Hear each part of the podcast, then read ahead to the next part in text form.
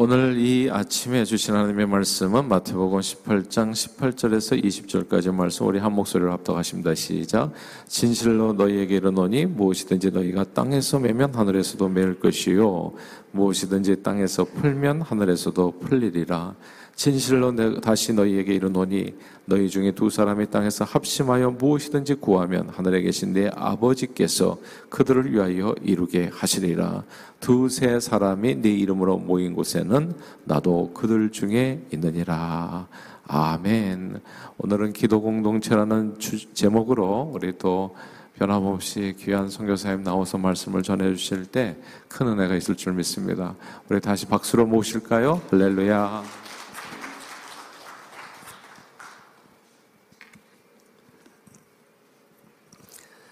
할렐루야. 네. 어, 이 새벽에 여호와 하나님 보좌 앞에 나와 금향로에 우리의 기도를 쌓아 올린다고 하는 것은 참 하나님의 은혜요 축복임을 믿습니다. 우리는 이 시대를 살아가면서 코로나 위기와 더불어서 지구촌 곳곳에서 어, 거짓 선지자들과 아, 그리고 지진, 산불, 뭐 가뭄, 그리고 전쟁과 난리의 소문을 어, 듣고 있습니다. 점점점 자기를 사랑하고 돈을 사랑하고 사랑이 식어져 가는 이 시대의 가장 위기가 무엇인가? 개인과 가정과 공동체의 절대적인 위기는 무엇인가? 그것은 개인적으로 생각하기는 기도가 사라지고 있다라고 하는 것입니다. 기도의 능력이 없어지고 있다라고 하는 사실입니다. 우리가 80년, 90년도에 참 이민 생활을 하면서 때로는 생존을 위해서 때로는 주님의 몸된 교회를 위해서 헌신하며 열심을 냈던 시대가 있었습니다. 우리 일세 부모님들께서 희생하면서 헌신하면서 주님의 몸된 교회를 중심으로 자녀를 위해서 교회를 위해서 선교를 위해서 하나님의 나라를 위해서 헌신할 그때의 기도는 하나님께서 살아 역사하셔서 우리의 기도를 들으시고 역사하신 하나님을 찬양합니다. 그럼에도 불구하고 오늘날 이 시대에 왜 우리의 기도의 소리가 점점 약해져 가고 있고 기도의 능력이 나타나지 않는가. 오늘 본문의 말씀은 형제를 용서할 때 그리고 예수 그리스도의 공동체 가운데 그리스도 안에서 연합할 때 하나가 되어서 두 세 사람이 모여서 기도하면 하늘에 계신 하나님께서 그 기도를 들으시고 응답하시겠다라고 하는 하나님의 약속의 말씀입니다. 그렇기 때문에 우리가 예수 그리스도 안에서 하나가 되고 하나됨을 힘써 지키는 것이 중요합니다. 하나님과 우리가 하나가 되고 예수 그리스도 믿는 형제와 자매 공동체 안에서 우리가 하나가 될 때 기도의 능력이 나타나는 역사가 나타날 것입니다. 처음에 제가 2014년에 본국으로, 미국으로 들어와야 될 때, 제가 왜 미국으로 다시 돌아와야 되나? 선교사는 선교지에 있을 때 선교의 야성이 살아납니다. 현지인을 만나고 복음을 전하고 교회를 개척하면 하나님의 살아 역사하시는 것을 몸소 우리가 체험하고 수많은 영적 전쟁 가운데서 우리의 싸움은 혈과 육에 대한 것이 아니요 권세와 또 그리고 정사와 그리고 이 세상을 주관하는 어둠의 세력들을 향해서 강력하게 우리가 싸워 나갈 때 하나님이 우리와 함께 하시고 하나님께서 우리의 기도를 들으시고 그 어려움과 고난과 환란 중에서도 만군의 주 여호와 하나님이 우리와 함께 하신다는 확신이 있기 때문에 그 기도를 들으시는 것을 우리는 체험할 수 있습니다. 그래서 선교의 어떤 열정과 헌신은 이 선교사는 선교지 있어야 살아납니다. 그런데 본국에 와서 사역을 하라라고 하는 부르심으로 인해서 제가 이제 미국에 왔습니다. 미국에 오니까 모든 게 comfort 하잖아요. 편하잖아요. 그러면서 제 영적 생활 가운데 조금씩 위기가 오기 시작하더라고요. 물론 제가 SWM 선교회 대표를 만나서 여러 가지 많은 사역을 하죠. 교회를 동원해야 되고, 교회의 성도들을 깨워야 되고, 이슬람의 정체가 무엇인지 계속해서 선포하고 가르치는 사역을 하다 보니까 많은 사역들이 진행이 되고, 또 훈련의 사역을 진행하고 현장을 다니면서 선교사님들과 선교 단체들과 또 현지에 있는 교회들과 또 현지에 있는 복음을 전하고 교회를 개척하는 현지의 사람들을 훈련하고 교육하는 사역들이 얼마나 바쁘겠습니까? 많은 사역을 하다 보니까 또 미국에 살다 보니까 여러 가지 도전 가운데 첫 번째는 제 자신의 삶이 점점 comfort zone에 빠져간다라고 하는 사실을 깨닫게 되었고 두 번째는 자꾸 비교하게 되는 거예요. 아니 제 나이 또래에 있는 목사님들, 일주못의 목사님들이 막 큰 교회 목회를 하다 보니까 선교사님들 별로 인정해 주지 않는 것 같고 더군다나 본국의 선교사가 돌아오니까 저희를 파송했던 파송교회가 후원이 다 끊어지는 거예요. 왜? 선교사가 현장에 있어야 되는데 본국에 들어왔다는 거예요. 그리고 SWM 선교회 대표를 있으니까 그 SWM 선교에서 생활비를 받는 줄 알고 저는 지금도 펀드 예정합니다. SWM을 통해서 1센트도 생활비를 받지 않습니다. 시드 선교사로서 똑같이 자비랑 선교, 자비랑 선교라 펀드 웨징 하면서 선교를 사역을 하는데 미국에 있으면 사역비가 더 들잖아요. 파송교회가 후원이 끊어지고 후원 교회들이 조금씩 후원이 끊어지는 것을 보면서 위기를 느끼는 거예요. 아, 도대체 내가 선교지에서 내가 복음을 전하고 교회를 개척했는데 왜 내가 본국에 와서 이 사역을 감당해야 되는가? 혹 하나님의 부르심이 다른 거 아닌가? 심각하게 도전이 되고 제 삶이 점점점 comfort zone에 빠져들어가는 것을 보면서 하나님께서 저를 몰아가시기 시작하시는데 두 번째로 엘리에서 멀지 않은 기도원에서 약 40일 동안 다시 기도하기 시작했습니다. 하나님 앞에 울부짖었습니다. 하나님, 저의 부르심이 무엇입니까? 저의 사명이 무엇입니까? 제 자신을 쳐서 복종을 시키면서 하나님의 선하시고 기뻐하시고 온전하신 뜻이 무엇인지를 분별하기 위해서 하나 앞에 매달리며 기도할 때 하나님께서 말씀하시더라고요. 야, 내가 너는 내가 목회자가 되려고 원하지 않아. 저는 목회자가 돼서 한번 목회를 좀 해보고 싶었어요. 선교하는 교회로 한번 세워보고 싶었어요. 그래서 교회도 개척해보고 싶었어요. 아니, 사실은 저를 초청하는 교회들도 여럿이 있었어요. 시카고에서, 산호세에서, 세크라멘토에서, 심지어는 LA에서 교회를 개척하자고 성도님도 계셨어요. 아, 이것이 하나님의 부르심인가 보다. 나와 함께하는 동지들이 있고 성도들이 있어요. 교회를 개척해서 정말 보란 듯이 하나님의 나라를 위해서 영광을 위해서 선교하는 교회를 한번 좀 개척해 보고 싶다.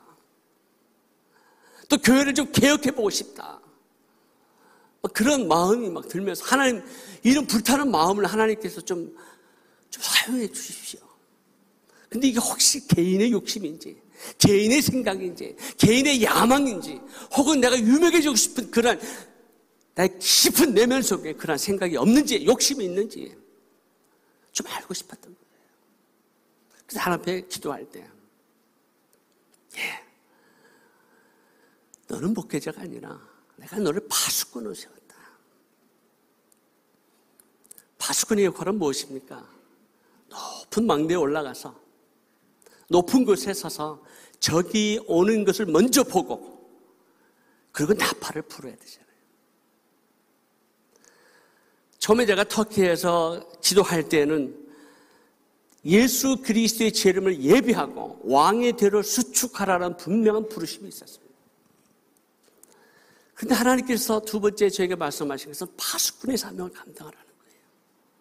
내가 먼저 보고 이 세상이 어떻게 돌아가는지 그리고 마지막 시대 하나님께서 어떠한 뜻과 계획을 갖고 계시는지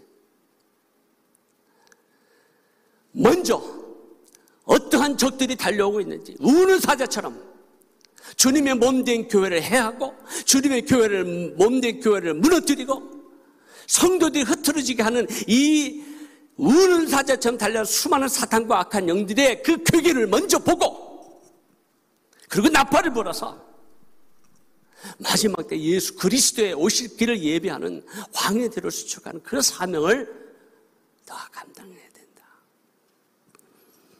근데 그 길이 쉽지 않더라고요. 계속해서 저희가 연합기도 운동을 하면서 기도의 사역이 당연하고 본질적인 것임에도 불구하고 가장 어려운 사역이 기도 사역이더라고요. 우리가 바쁘게 하면, 뭔가 일을 하면, 뭔가 나타나는 열매도 있는 것 같고, 보여지는 것도 있는 것 같고, 사람들이 인정해 주는 것도 같아요. 그런데 기도하면 보이는 게 없어요. 만져지는 게 없어요. 그래서 기도 사역할 때마다 과연 이것이 어떤 일이 일어날 수 있겠는가라는 의심도 때로는 들 때가 있죠. 근데 오늘 본문 말씀 중에서 저는 신학적으로 이 본문 말씀을 보면서 좀 이상하다 생각했습니다. 왜냐하면 우리 주님께서 말씀하시는데 하나님께서 먼저 묶어 주셔야 이 땅에서 묶어지는 것이고 하나님께서 먼저 풀어 주셔야 이 땅에서도 풀어지는 거 아닙니까? 근데 주님은 거꾸로 말씀하세요. 너희가 무엇이든지 내가 진실로 너에게 말하는데 한 사람이 아니에요.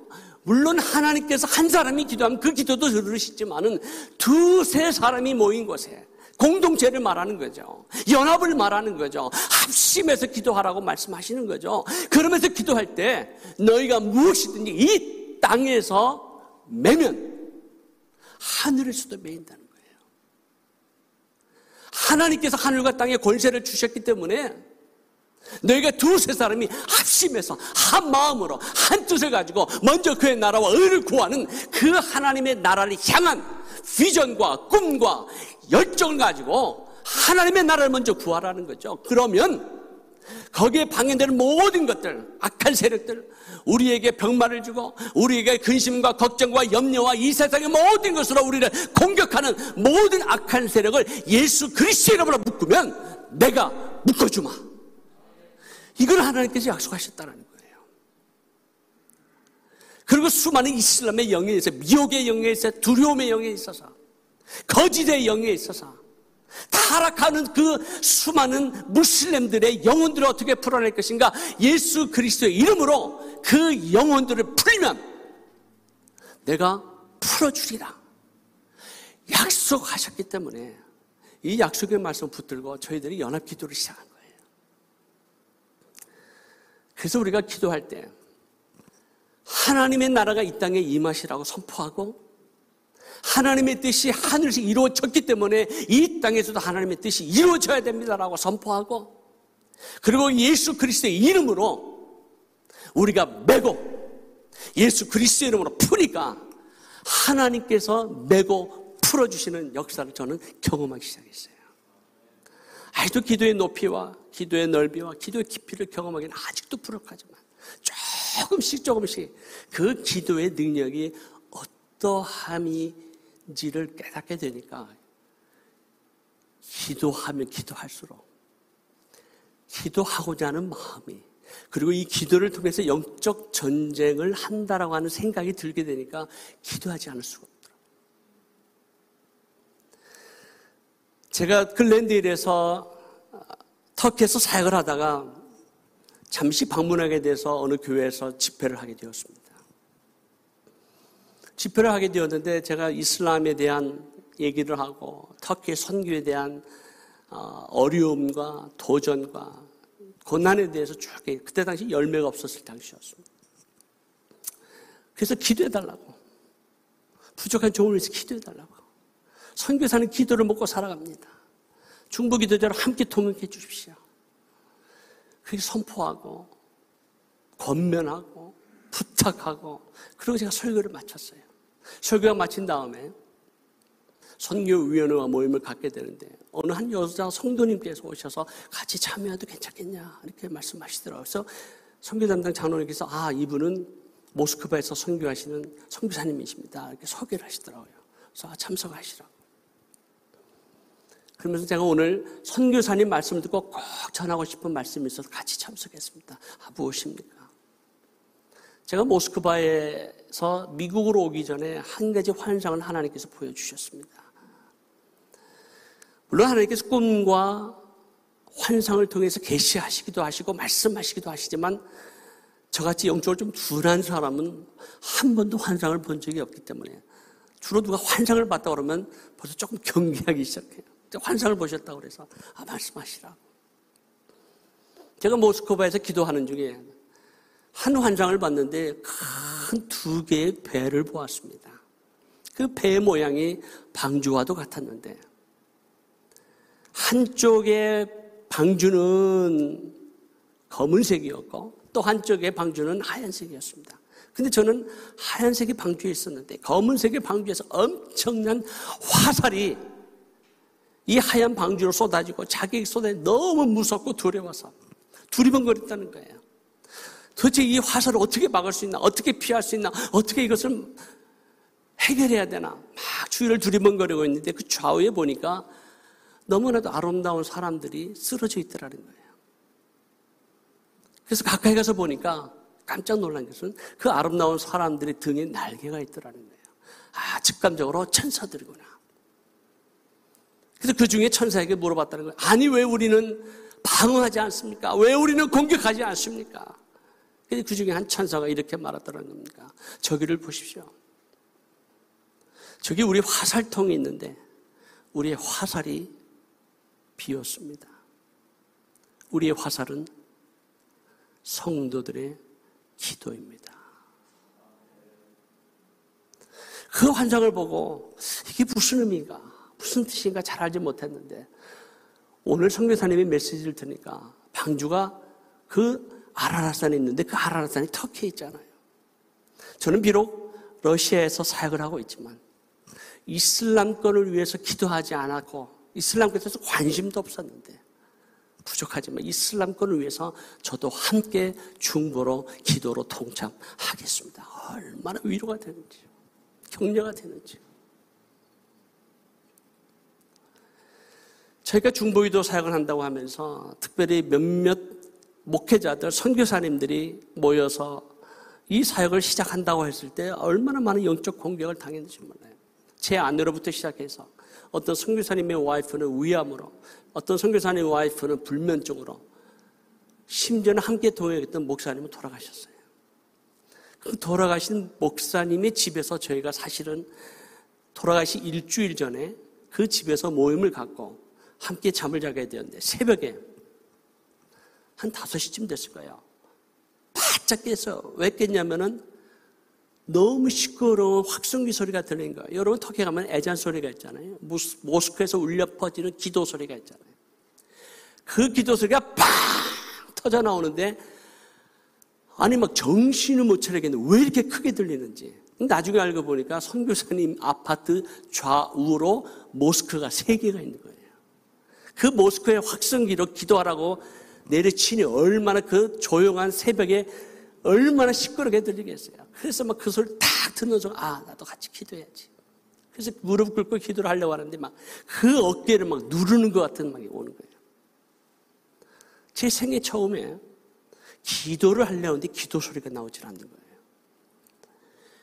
그러면서 어떤 느낌이 드냐면 이 지금 새벽에 막 울려 퍼지는 이 깜깜한 곳에서 이 애잔 소리를 통해서 이 암흑 속에 있는 수많은 악한 영들에게 막 힘을 공급하는 듯한 막 그런 것을 막 느끼는 거예요.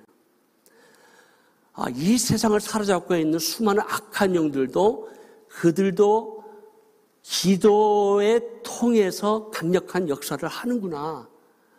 이슬람의 기도가 끊이지 않는 한.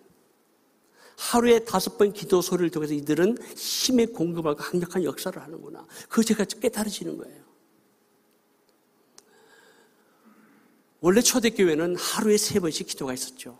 새벽에, 12시에, 오후 5시에. 지금도 그 전통은 2000년 동안 아수르 기독교인과 그리고 이집트 교회를 통해서 전수되고 있습니다. 근데 오늘날 우리의 기도가 사라졌잖아요. 오늘날 우리의 기도의 능력이 사라졌잖아요. 제가 그 김식 기도할 때 그 김식 기도를 담당하는 목사님이 계셨어요. 80년 목사님. 목사님, 정말 오랜만에 만나서 인사도 하고 반갑기도 하고 제외도 하는데 아니 전에 80년대 90년대는 여기 기도원이 바글바글 했는데 아니 성도들이 왜 하나도 없죠. 저밖에 없는 것 같아요. 그때 목사님께서 하시는 말씀이 다 먹고 살만하니까 안 오는 거죠. 편하니까. 다 기도 응답이 됐다고 생각하니까 가장 편할 때가 위기예요. 내가 모든 것을 누리고 이제는 평안하다, 평안하다 할 때가 영적 위기가 오는 거죠. 우리가 기도를 하다 보니까 이제는 교, 기도가 형식적이 되고 이제는 교, 기도가 어떤 종교적인 삶의 패턴으로 들어가기 시작하잖아요. 오래된 얘기입니다만은. 오래전에 그 한국에서 유명한 드라마가 있었잖아요. 겨울연가. 그때가 한참 이제 막 유행할 그 당시였습니다. 근데 이제 우리가 새벽 기도를 하다 보면 우리 배들, 저 우리 동산교회처럼 막 맑은 정신이 와서 이렇게 울부짖으면서 하나님 앞에 기도하시는 분들도 계지만 비몽사몽 간에 기도하시는 분들도 계시잖아요.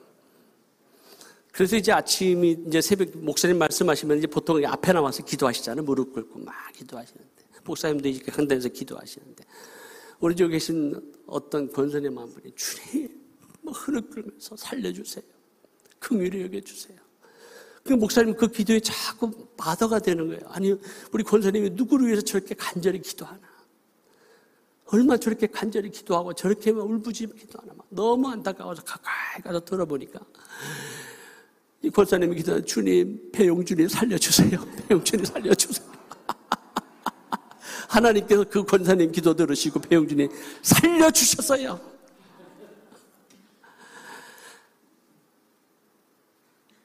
밤마다 낮마다 울부짖는 자의 기도를 들어주시지 아니하시겠느냐? 부르짖는 자의 그 기도를 하나님이 응답하시지 아니하시겠느냐? 하나님께서 약속해 주셨는데 이미 약속의 말씀으로 우리에게 분명히 증거로 보여주셨음에도 불구하고 우리는 기도하지 않는다는 거예요. 왜요? 이게 종교적인 삶을 넘어가니까. 우리가 함께 기도하면 하나님의 역사가 일어날 줄로 믿습니다. 우리가 기도하면 하늘을 가르고 땅에 가는 하늘과 땅을 진동하는 기도의 역사가 일어날 줄 믿습니다. 알파와 오메가 되신 하나님, 처음과 나중에 되신 하나님은 오늘도 살아 역사하셔서 우리의 기도를 들으시는 하나님이신 줄 믿습니다. 우리가 그 하나님을 믿지 못하는 거예요. 우리가 언제까지 짜장면 배달하고 하나님 앞에 기도하겠습니까? 언제 때까지 땅콩 달라고 기도하겠어요? 우리의 기도의 내용이 전혀 달라져야 되고 우리의 기도가 정말 하늘과 하느님의 것을 구하고 하나님의 나라를 구하고 하나님의 나라를 사모하고 하나님께서 속히 임하시도록 우리 주님께서 이 땅에 왕으로 재림하시도록 그 기도를 사모하고 기도하면 우리 하고 있는 모든 문제가 해결될 줄로 믿습니다. 이게 약속의 말씀이잖아요. 너희가 먼저 그의 나라와 그의 의를 구하라. 이게 무슨 의미예요? 우리가 너무나도 잘 알고 있는 이 말씀을 삶으로 우리가 적용하지 못하는 이유는 그걸 체험하지 못했기 때문인 거예요.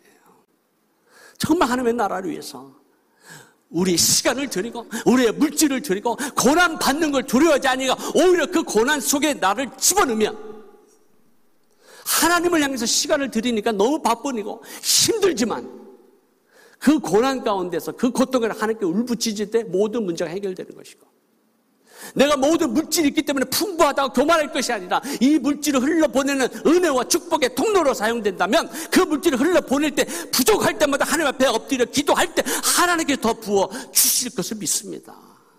시간도 마찬가지죠. 모이게 힘써야 되는데 요즘 코로나 팬데믹을 핑계대서 모이지 않는 얼마나 많은 사람들이 이제는 코로나 팬데믹을 통해서 알곡과 쭉정이를 하나님께서 곤란해세요. 이제는 그 예배도 지겹다고 하나님께서 교회 문을 닫아버리셨어요. 왜요? 하나님께서 지겨우신 거예요. 가증스러운 거예요. 위선된 거예요. 그 예배 내가 받지 않겠다는 거예요. 몇 개월 동안 하나님 문 닫으셨잖아요.